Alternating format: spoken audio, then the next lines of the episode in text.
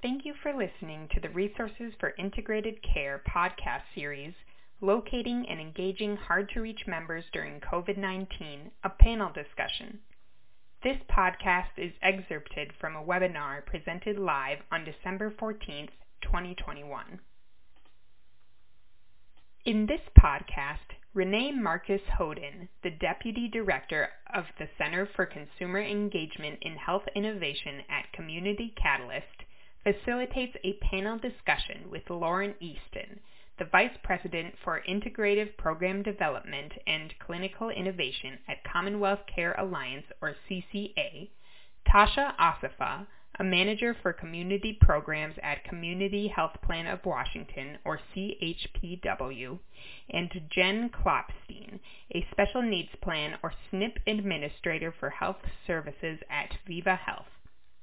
During this discussion, panelists offer strategies and promising practices for locating and engaging hard-to-reach members during COVID-19 locating hard to reach members was one of the most common challenges. So I'm hoping that each of you can elaborate on how this challenge was exacerbated by the pandemic. And Tasha, if I can start with you. Most of us know and experience how quickly many of us became reliant on technology to deliver services or to connect with our own loved ones after the pandemic started. The COVID-19 pandemic exacerbated challenges for us in locating hard-to-reach members, especially those with limited access to phone or technology. It became even more difficult to engage these members when face-to-face interactions were limited, and members could not be reached reliably via phone or technology. Prior to the pandemic, one of the ways we could connect with members would be at events, for example, recreational time at shelters, time that's open for like meals or games, events were canceled and continue to have barriers to entry and limitations due to the ongoing pandemic. So this presented a barrier for engagement and continues to present a barrier to engagement for us. Jen, why don't I take it over to you and then we'll have Lauren follow. So as previously mentioned, the pandemic really changed up a lot of things for these vulnerable members and we had to heavily rely on telephonic outreach. Prior to the pandemic, we're very face-to-face and in the community with our members. So this did dampen some of our efforts and we had to be much more creative on how we would reach out and much more efficient with how we reach out. We also have several members that are in rural areas and they may rely on like a landline telephone. I know it seems like a thing of the past, but there are several that do have that and that would limit our ability to contact them if they weren't at home or where that number is. Members with cell phones may have limited coverage as well because it is rural and very mountainy in some areas of Alabama or just very sparse. There may be a limitation on those phones because of the minutes so that can put constraints on not only meeting with us, but the member also having to watch those minutes to work with providers telephonically. And then another thing would be just the general lack of consistent access to the internet for a lot of our members. Appreciate you bringing in the rural um, aspect of this. Very similar to Jen and Tasha, but in addition to technology challenges, our typical outreach efforts, as I mentioned earlier, were difficult to impossible due to COVID-19 safety protocols.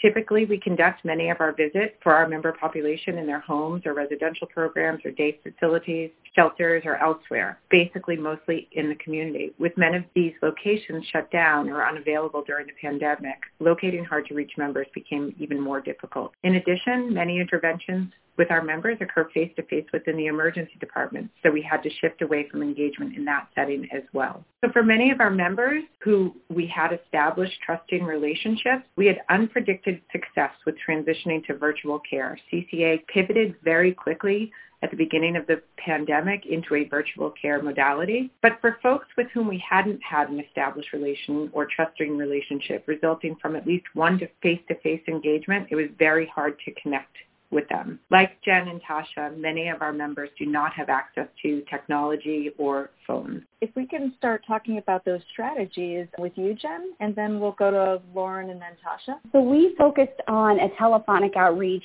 that was for our entire population just to complete a wellness check. These calls were framed more of a conversation. We didn't really want it to feel like we were diagnosing someone or just focusing on the medical. We wanted to know how our members were handling the stress and really put out a human interaction so that our members understand we care about them, but also that there are other people that can help them in the pandemic. We would provide resources during that interaction if it were to come up in the conversation, and this could be things like transportation or food insecurity, as well as just general COVID education. Um, like I mentioned previously, we have that hard to reach button. This was created slightly before the pandemic, but it really seemed to come in handy with that so that we could make sure we know who our hard to reach members are. And if that member were to call in for something, we know why they're calling in. We know who also needs to talk to them and we get to them as quickly as possible so that we can take care of everything within that call. This button is built in, like I mentioned, to every aspect of our EHR. So if someone is lacking their HRA, we can hover over that and we see that they need to be transferred to our HRA outreach group. If they need to update their demographic information, discuss medication adherence with our pharmacy, or complete things like update their address so we know that their eligibility is still true. We can do that all within that hover and try to address everything as efficiently as possible. The hard to reach button has been very impactful for that streamlining as well as communicating throughout our organization because we are spread out across the entire state of Alabama. When it comes to adding and removing that button, we really try to get that taken care of within 24 hours. That way we can quickly see if the member were to call back that they need to complete something like an HRA or prevent an unnecessary transfer for that member having to sit like if we had already completed it but it wasn't taken off. This has allowed us that effective communication and also allowed us to demonstrate how much we care for and respect our members. Wow, it sounds like it was really useful both for your internal purposes, but more importantly for the the member experience of the with the plan. So thanks for sharing more about that. I was really intrigued. Lauren, why don't we turn to you for some of the strategies that CCA used to overcome the challenges we described earlier? Although we were trying to reach out to every single member in the organization, we prioritized outreach to our members at higher risk of adverse outcomes associated with COVID-19 infection or those with greater risk due to psychiatric or medical complexity. As we assessed higher risk members, we had a team in the field with appropriate PPE that spanned the state that could conduct a home visit for those with whom we couldn't connect with telephonically or were at higher risk and necessitated a home visit. Because of the barriers of going into the community, staff who would have typically been in the field could now spend more time calling members or providing support to our care partners. We did many wellness checks to assess for needs related to social determinants of health, including food access, housing, transportation needs, and pharmacy needs. Oh, thanks. It sounds like the wellness checks, both telephonic and in person, um, for both you and for Jen were really very helpful. Why don't we turn it to you, Tasha? Thank you, Renee. Similar to Lauren and Jen, um, at the onset of the pandemic, we reached out to every single one of our members to ask them about their needs again, similarities there. It was very conversational, really asking them, what is it that you need from us? What would be the most helpful? We would address those needs by leveraging our community health workers and case management team, providing resource education and connecting members to services. One of the ways that we worked to mitigate the challenges with technology was to create a shortened assessment. As I mentioned previously, many of our members have limited phone minutes, you know, if they do have cell phones, and we wanted to ensure that we were addressing, again, the members' immediate needs what they valued, what they felt was most important at the time, and ensure that they knew how to get in contact with us for additional support. Prior to the pandemic, we had two teams. One was primarily in the community and the other was primarily engaging in telephone-based outreach efforts. As the pandemic evolved, our community-based team experienced pauses and restarts with face-to-face interactions. At times, the community-based team had to rely more on telephonic-based outreach. Thanks, Tasha. Okay, I want to switch up to another topic, which has been sort of alluded to in both your presentations, but also in this conversation so far. Can you describe, or can each of you discuss how you partnered with community providers to meet the needs, including some of the unmet social needs that many of you described before of hard-to-reach members during the pandemic? And why don't we start with Lauren? CCA is overseeing in collaboration with the state, a statewide isolation and recovery site for all individuals who met financial and clinical eligibility requirements and tested positive for COVID-19. These individuals were either homeless or marginally housed and could not return to shelters or other facilities for care. Individuals are provided with a hotel room and three meals per day, clinical oversight, behavioral health services and linkages to additional services as needed, including recovery coaches or detox. As a result, we could flag CCA members if we identified they needed additional support after discharge we also are integrated with many hospitals, so we identified members going into the emergency departments and we could help successfully transition them out of the hospital and back home and provide them with necessary services within the community. We have partnerships with what CCA defines as health homes, not the typical definition of health home, but human service organizations and community health centers across the state and partnered with shelters to identify our hard-to-reach members. We work with these organizations outside of the pandemic and our collaborations were heightened during the pandemic. Thanks, Lauren. I know that um, during the community of practice, we heard uh, kind of live about the isolation and recovery sites. So it, it's great to be able to share that with this audience as well. Why don't we turn to Tasha next and then to Jen after that? So members that had unmet social needs in the context of housing or other needs due to limited financial resources prior to the COVID-19 pandemic, those needs were exacerbated by the health crisis. The pandemic resulted in many changes for those in the workforce, and what we saw was an increase in individuals looking to access social services as a result of shutdowns and an increase in folks seeking to access services, we began to experience delays in responses from social programs. With the initial stay-at-home or shelter-in-place orders in the state of Washington, we saw a lot of need related to food security. Individuals were concerned about going out in public or they didn't have transportation. We leveraged our team to pick up and drop off groceries one of the other things that we did, we also expanded our partnership with a local organization to deliver prepared meals to members who were quarantined due to a presumed or confirmed case of COVID-19 and were experiencing food insecurity. We also received daily notifications of our members that tested positive for COVID, and we outreached to them to notify them and coordinate the food benefit. We also partnered with a community-based organization that primarily serves refugee and immigrant women. In collaboration with this community-based organization, we put on a series of webinars in five different languages, Arabic, Dari, French, Swahili, and Amharic, for these women that focus on a healthy lifestyle. COVID-19 was an area of discussion in the webinars, but we also focused on overall health, including mental health, substance use, sleep hygiene, exercise diet, and what you can discuss with your doctor. We partnered with county health departments to have our case managers assigned to isolation and quarantine sites so that we could connect with members who did not have a home in which to quarantine. Case managers access our dashboard for information on our members at these sites, and then they would connect with the on-site coordinators to get members engaged in case management services. Tasha, thanks. Really wanted to uh, underscore your partnership with the uh, community-based organization that serves the African refugee and immigration uh, immigrant population. So that's really a terrific partnership and, and, you know, certainly a trusted organization. So Jen, why don't I turn to you next? Well, food insecurity proved to be a big issue for our members, and connecting them with agencies within the community was really essential to addressing this. For example, if we were to determine there was a donated food site where we had resources available in an area and we knew there was a high concentration of members, our care managers, if they were working with a member, especially during the intensive care management, could share this information about those organizations and how uh, or where or when they could get that resource. They could also share this information during their weekly care manager meetings within the team so that other resources that might be available for another person's patient or member could be utilized. We really made sure that we were mindful of local churches as resources, the Salvation Army. There's also the Community Food Bank of Central Alabama and then other shelters that might have had food available that were donated. So we spent a lot of time leveraging those relationships to make sure that the information could get disseminated to our members. Social media can also and was also a very helpful resource for our team in gathering information quickly and a good way to confirm availability and then communicate that to the members. Prior to the pandemic, we had also had staff situated in the hospitals throughout Alabama as kind of an early warning system for our transition. So what we did throughout the pandemic was assure the hospitals were still conducting our outreach and we're still providing care management to the members. Just noted that it may not be the traditional face-to-face like we would do, but rather telephonic.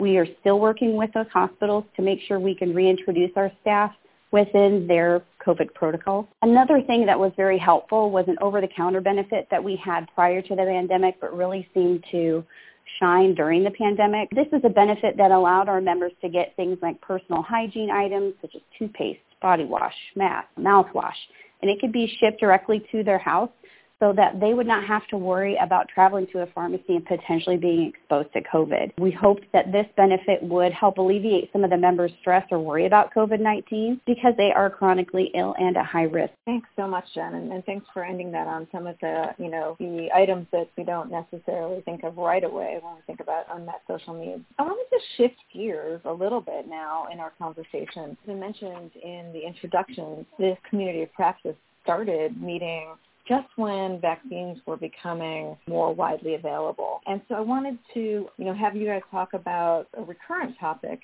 within the community practice, and that's about, you know, COVID vaccine outreach and engagement.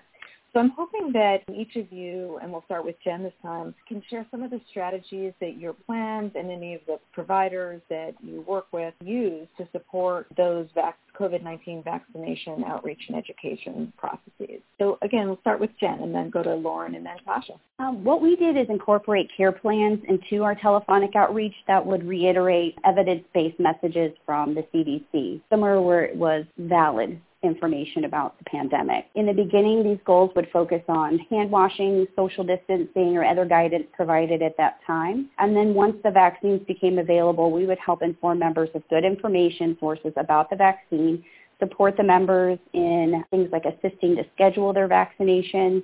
We also focused on hesitance in providing education about the vaccine, and one method was our social media accounts, such as Facebook or Instagram, our chief medical officer would talk about concerns or misinformation people had. One of the rumors, for example, was the infertility fears that people had from getting the vaccination. And we really worked hard to debunk those myths. We also had opportunities where our staff, such as our chief medical officer, would appear on the local news stations to discuss some of the hesitancy and factual information. And whenever we would make contact with our members and this topic came up, we made sure to direct them to their local health department, the CDC, the NIH, et cetera, for more valid information about COVID and the vaccine. Thanks for that, Jen. Lauren, why don't I turn to you next? CCA used the entire interprofessional team, including and highlighting our health outreach workers, to educate members about vaccinations, answer questions, or address anxieties about the vaccinations. Many individuals were anxious or were experiencing severe isolation, so behavioral health specialists worked with folks telephonically around vaccination and other issues related to the pandemic, like social isolation, not being able to see family, friends, or peers. We identified CCA members that were homebound and were able to do at-home vaccinations. In addition, the state of Massachusetts asked us to support them in an in-at-home vaccinations for non-CCA members. We quickly pivoted to that, although this was often challenging to get enough nurses that could disperse from our four geographic locations across the state of Massachusetts. Even though these are home visit, it could still be challenging to reach all members in order to use each day's allocation of vaccination. So we had to be prepared to be able to utilize all of the vaccinations each day, so had emergency lists to accommodate that. Staff at the previously mentioned COVID-19 isolation recovery sites, the hotels, provided education on COVID-19 vaccination and connected participants to community providers who then could support participants in getting the vaccine in the community. At the time, we were unable to give vaccinations at the hotel sites because the limited time the, the guests were staying with us. At the onset of the pandemic, we provided information to members based on available guidance at the time. Um, once vaccines became available, we assisted members in scheduling appointments and or arranging transportation to vaccination appointments. Over time, our outreach became more targeted to specific populations one tool that enabled us to be more targeted in our efforts was a dashboard that we created to track vaccination rates by area and provider. We used the tool to identify communities with disparities in vaccination rates, and then we reached out to and collaborated with providers and community partners in the area to serve these populations. We also communicated with members via text in their preferred language to provide information about vaccine efforts or events in their communities. And we also collaborated with our local health department by providing data on members who are unable to leave their homes to ensure they could receive vaccinations through the health department's mobile vaccine efforts. Harder to reach populations, and those are people experiencing homelessness or those with serious mental illness. And I wanted to invite each of you to talk about some of the specific examples of strategies that plans or your affiliated providers employed to engage either one or both of those populations. So why don't we start with you, Tasha, and then we'll go to Jen and then to Lauren. One of the exacerbated challenges during the pandemic for us was engaging members living with behavioral health conditions, uh, engaging, attempting to engage with members in case management services. We really were working to determine the best way to connect with these members. To address this gap of not being able to engage, um, we leveraged our community health workers to locate these members. Our case managers coordinated with our community health workers once a member was located, the community health worker completed a health risk assessment. The health, excuse me, the health risk assessment helped the case manager develop a plan of care after the warm handoff. We recognize the importance of building trust and being consistent in our relationships with members experiencing homelessness or living with behavioral health conditions. To build trust with our members, we work to address the most critical needs before we discuss behavioral health needs. This helps to show members that we are dependable and consistent. Once we establish an initial relationship with members, our community health workers use a variety of strategies to support members' behavioral health needs. This includes using recovery-oriented and strengths-based person-centered language, using motivational interviewing tools, connecting members to behavioral health providers, and working to help members understand how to use their behavioral health benefits.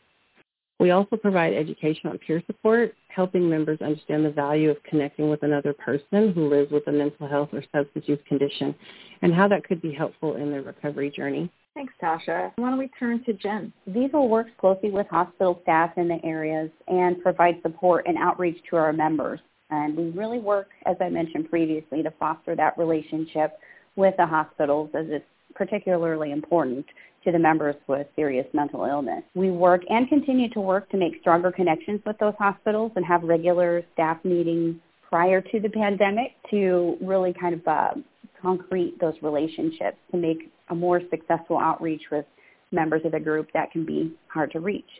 Our VCare team, which are intensive care managers, contact the hospital discharge staff. They can contact shelters, members, uh, family members, their caregivers or group home leaders to assist in locating alternative housing options for members with mental illness. Stable housing can be quite an issue.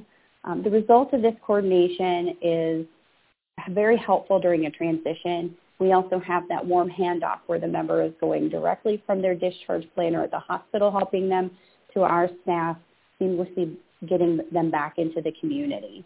And we hope that this not only decreases the stress of the member having to figure out how to navigate their discharge because it can be very complicated, but also increase the likelihood of a positive outcome. Our care manager is able to follow the member after for 30, 60, 90 days or longer, depending on the specific situation of the member, to ensure that that is a really solid discharge plan. Members can also contact their care manager, say they aren't necessarily in the hospital, but it's several months down the line and a new issue comes up, they can reach out to them and they can um, have someone to provide support while they're tackling these new challenges after discharge. Our care managers are excellent advocates and supporters of our members, and we're very proud of them for that. And we really feel that also by having that strong support after, it helps provide a positive accountability for the hospital where they want to make that discharge plan very solid. We connected with members to determine what community organizations they're utilizing and we make sure that we're passing our information along to these organizations just to better wrap the interdisciplinary care team around the member who may be experiencing that behavioral health challenge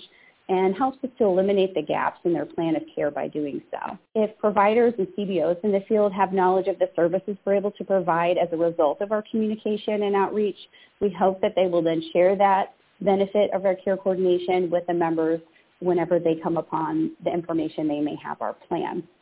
We hope that this reduces the chances that the member will fall through those cracks and also increase the capability of the treatment team to work with the CBO on shared goals that they may also have with the member. An example of that would be transportation. It is essential to a variety of aspects for ongoing stability as well as disease management.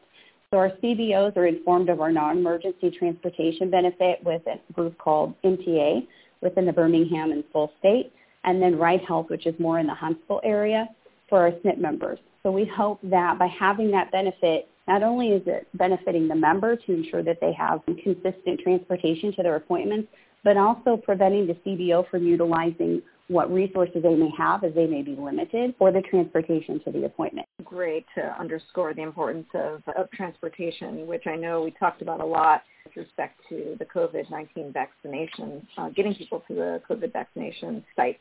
So thanks for raising that, Jen. Lauren, why don't we have you close out our discussion on these particular populations? So all of our members at CCA have access to a licensed behavioral health clinician as well as a health outreach worker. Many of our members have barriers to get into facilities, and if they miss appointments, they're not they are not able to return to the facility for six to eight months for to get another appointment. So they have access to our own clinicians that are able to provide crisis management, diagnosis and assessment, connect them to resources in the community, and most importantly, be able to do home visits and conventional therapy in their home. In addition, we we have developed a 26-bed crisis stabilization unit that we operate with a partner, a human service provider, to treat members with psychiatric and substance use issues. This allows us to divert members from emergency departments and unnecessary inpatient stays to this unit, which is more of a community-based setting than an institutional setting. In Massachusetts, a typical crisis stay is three to four days. However, our CCA patients can stay for as long as their needs require, and we can provide additional wraparound services as they transition back into the community. Previously, we saw people go between emergency departments to get treatment for their psychiatric concerns or substance use. Members that were disengaged prior to arriving at the crisis units may become more engaged after accessing these services and learning more about the support the plan can provide. We often connect them to primary care, behavioral health services, or substance use services in the community as well as their care team in the community. Additionally, we have behavioral health clinician and recovery coaches on site in the emergency departments who offer face-to-face contact and engagement. This allows our, us to transition members to our crisis unit or do a warm handoff to our community teams. Thanks, Lauren. Wow, it sounds like there are a really wide variety of approaches that each of your plans are using across a wide spectrum to reach these uh, and reach and engage these two populations. I think we're going to close out with one last question for everyone. I wanted everybody to look forward a little bit and ask you each to share what you learned about engaging hard to reach members as a result of the pandemic and what strategies you might continue to use moving forward that you may not have been using before. I think everyone talked about getting creative and so I just wanted you all to reflect on how those strategies might be able to be used in the future. Lauren, why don't we start with you? We'll go to Tasha and then to Jenna. So at CCA, we had to pivot quickly to virtual care. We initially didn't think members would be receptive to virtual care given their distrust of the system and wanting to see people face to face. We were happily surprised that a good percentage of members were receptive and able to utilize telehealth services. For members that have been receptive to virtual care, we will continue a hybrid method, both in person and virtually. This allows for more staffing efficiency in terms of supporting all of our members across the state.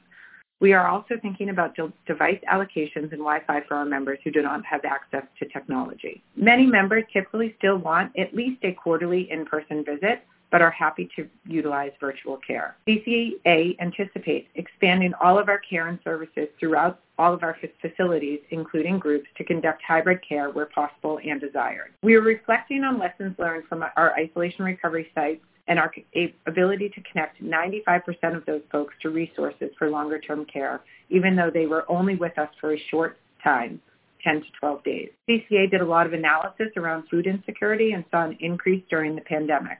We are looking for creative and innovative ways to support members through our engagement center or other organizations to help manage their food access. Thanks for that, Lauren. Let's go to Tasha. So we plan to continue to grow the role of our community health workers as part of the care team and leveraging our connections to communities to enhance our ability to get members what they need when they need it. Our community health workers reflect the diversity of our membership and they're well connected within their communities. The foundation of our care approach is locally delivered whole person care, as I mentioned earlier, and our effort to create regional care teams is an integral part of our integrated care approach.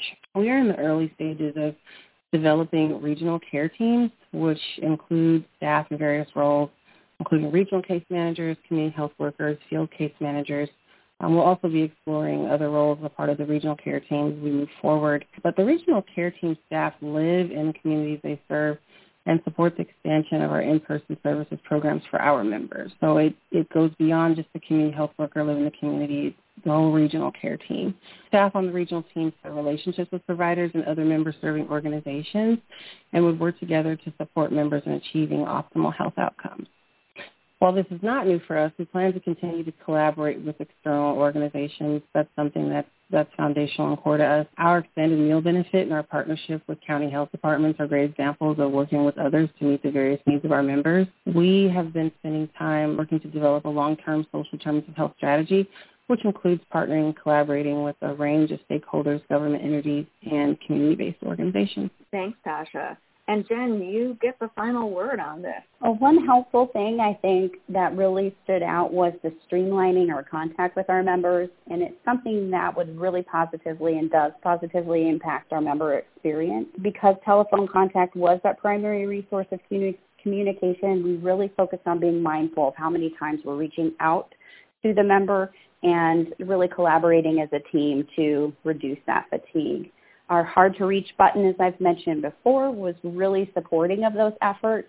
And it also lent to us being much more cohesive in our outreaches instead of having multiple contacts from the same company to the same member. Similar to that hard to reach button, uh, we implemented a COVID-19 vaccine button another hover over, and that was something where we could look at claims, we could gather the information from the member, we could look at information gathered from the PCP or providers to see if that member is partially, fully uh, refusing or hesitant of the COVID vaccine. And we could take that information and put it in that hover button and then show that we can communicate whether that's something we might want to address, whether in the care management, whether with our Connect for Quality, which is our outreach team for preventive care. That was something that we just really wanted to globally make available without having to put a lot of information in a very small spot. We could be very precise and effective with that information. Thank you for listening. This podcast is presented by the Lewin Group and is supported through the Medicare Medicaid Coordination Office at the Centers for Medicare and Medicaid Services. MMCO is dedicated to helping beneficiaries enrolled in Medicare and Medicaid have access to seamless, high-quality health care that includes the full range of covered services in both programs. To support providers in their efforts to deliver more integrated, coordinated care, MMCO is developing technical assistance and actionable tools based on successful innovations and care models. To learn more about current efforts and resources, please visit our website or follow us on Twitter for more details. Our Twitter handle is at integrate underscore care. You can also find resources for integrated care on LinkedIn to stay up to date with our recent products and technical assistance.